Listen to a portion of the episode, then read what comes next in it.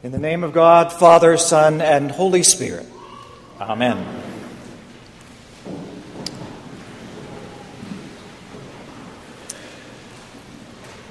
What is the world's funniest joke? Well, a scientist has an answer to that question. According to Wikipedia, in 2002, an English psychologist surveyed hundreds of thousands of people from around the world. And he came up with what is now considered the world's funniest joke. Here it is. Two hunters are out in the woods when one of them collapses.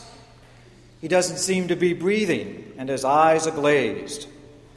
The other guy whips out his phone and calls 911. He gasps, My friend is dead. What should I do? The operator says, Calm down. I can help. First, make sure he's dead. There's a silence. Then a gunshot is heard. Back on the phone, the guy says, Okay, now what? What makes this joke funny? Like all jokes, it makes us laugh because the outcome is totally unexpected, a complete surprise. Many great thinkers have given serious attention to analyzing what makes something funny. Plato, Aristotle, Kant, and Schopenhauer all agree. Humor comes from what they call incongruity Sigmund Freud devoted a whole book to asking why does someone slipping on a banana peel make us laugh? The answer because we don't see it coming. It's a total surprise. We often use the word joke to refer to something not to be taken seriously or not worthy of our attention, as in, that movie was a total joke. But a joke can also be a serious matter. It can be applied to anything which turns out differently than we expected. In the Christian tradition, Easter might be called the great cosmic joke. That's because on Easter, God has the last laugh on Satan. On Good Friday, Satan thought that he had won. Jesus was dead on the cross. The forces of love were defeated. The story was over, and it had ended badly. But then, boom, Christ is risen. The powers of evil and darkness are overcome. No wonder the disciples are incredulous when they ran to the empty tomb. This is not supposed to happen. Dead is dead. Some biblical commentators have even suggested that when the risen Lord later appears to the disciples in the upper room and says to them, Peace be with you, shalom in Hebrew, a better translation of that word would be surprise or even boo. The resurrection is the most unexpected event, the most important joke in the history of the world. Now, don't get me wrong here. I'm not saying that the resurrection is a joking matter. Don't anybody misunderstand me on this and write a letter to the bishop. what I am saying is that the resurrection is the greatest surprise, the greatest aha moment, the greatest joke with a capital J in the history of the universe. A friend of mine this morning on Facebook kind of summed up my whole sermon in a little, in a little posting that uses tweet language, Twitter language. Has a picture of Jesus emerging from the tomb, and at the top of the picture it says Y O L O. You know what that means? Okay. Then it has a picture of Jesus, and then at the bottom it has J K, just kidding, and LOL, laughed out loud. In the Eastern Orthodox tradition, the great joke of Easter is celebrated in a very special way. Right after church on Easter Sunday, the congregation chases their priest around the church, pelting him with water balloons and laughing their heads off. Now, I thought of trying this out this morning, but the dean convinced me it would not be a good idea. Easter afternoon is a time for sharing jokes over good food and wine. Easter is a day for great hilarity, for laughing and sharing the great and good and totally unexpected news. Death is not the end, God has the last laugh. And this is nothing short of hilarious. I like the Eastern Orthodox approach. We can get overly serious about our faith and about the resurrection. We can struggle with different theories about what actually happened at the empty tomb. Or we can talk theologically and dogmatically about how Jesus' death brings us life. We might fall into the trap of seeing the resurrection story only as a metaphor for the coming of new life, appropriate to the return of spring. But to see it as God's cosmic joke that gives us an edge of holy hilarity that breaks us out of our usual ways of thinking.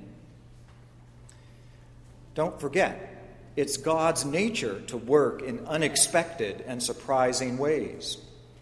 Just look at Jesus' ministry. Everything that Jesus does and says confounds people's expectation of what the Messiah was supposed to be.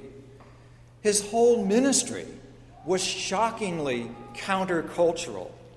From the way that he spoke about God, calling God his daddy, to how he broke all the rules of the Jewish law of his time, even down, even to, to the people that he hung out with, the losers of his day.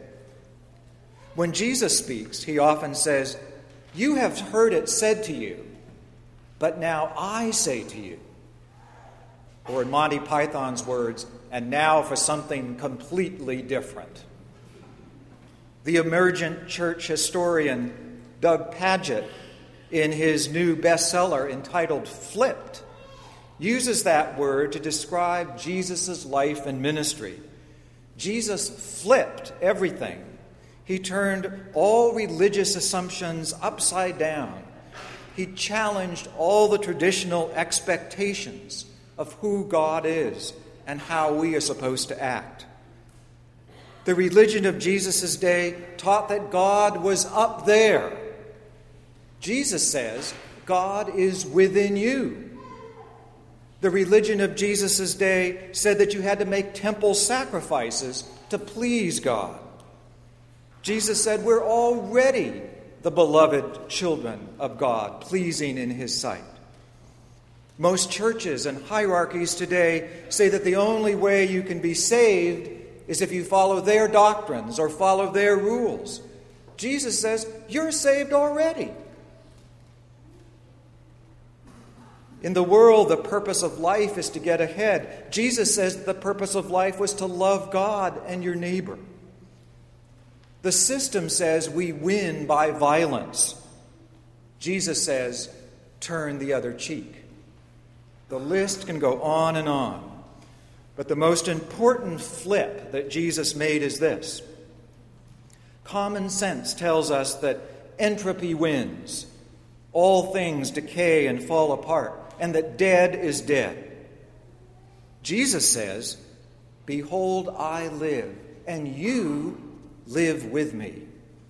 Flip, surprise, banana peel.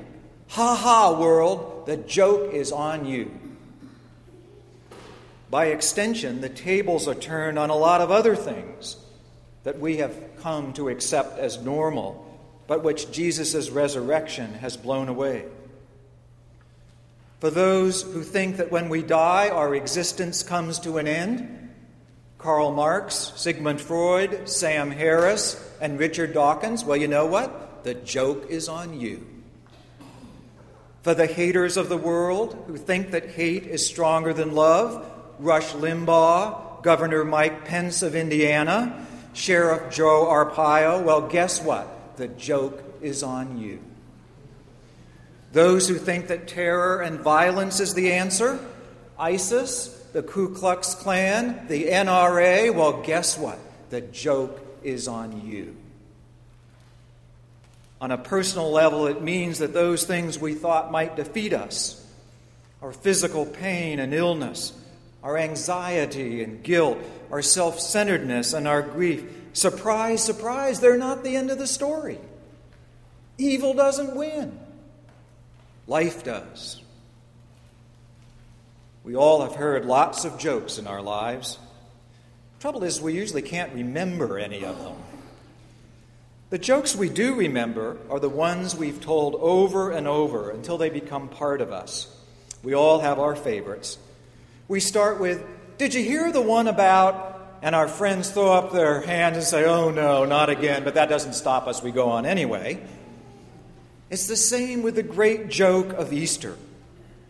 We come to church this morning to hear again the most amazing and surprising and joyful story to be reminded of the cosmic punchline. Life is the end of the story because Christ has risen indeed. I hope that you will leave this place this morning with a smile on your face and a song in your heart. And when you meet those people in your life who are in darkness and despair, you will remember to say to them, have you heard the one about Jesus?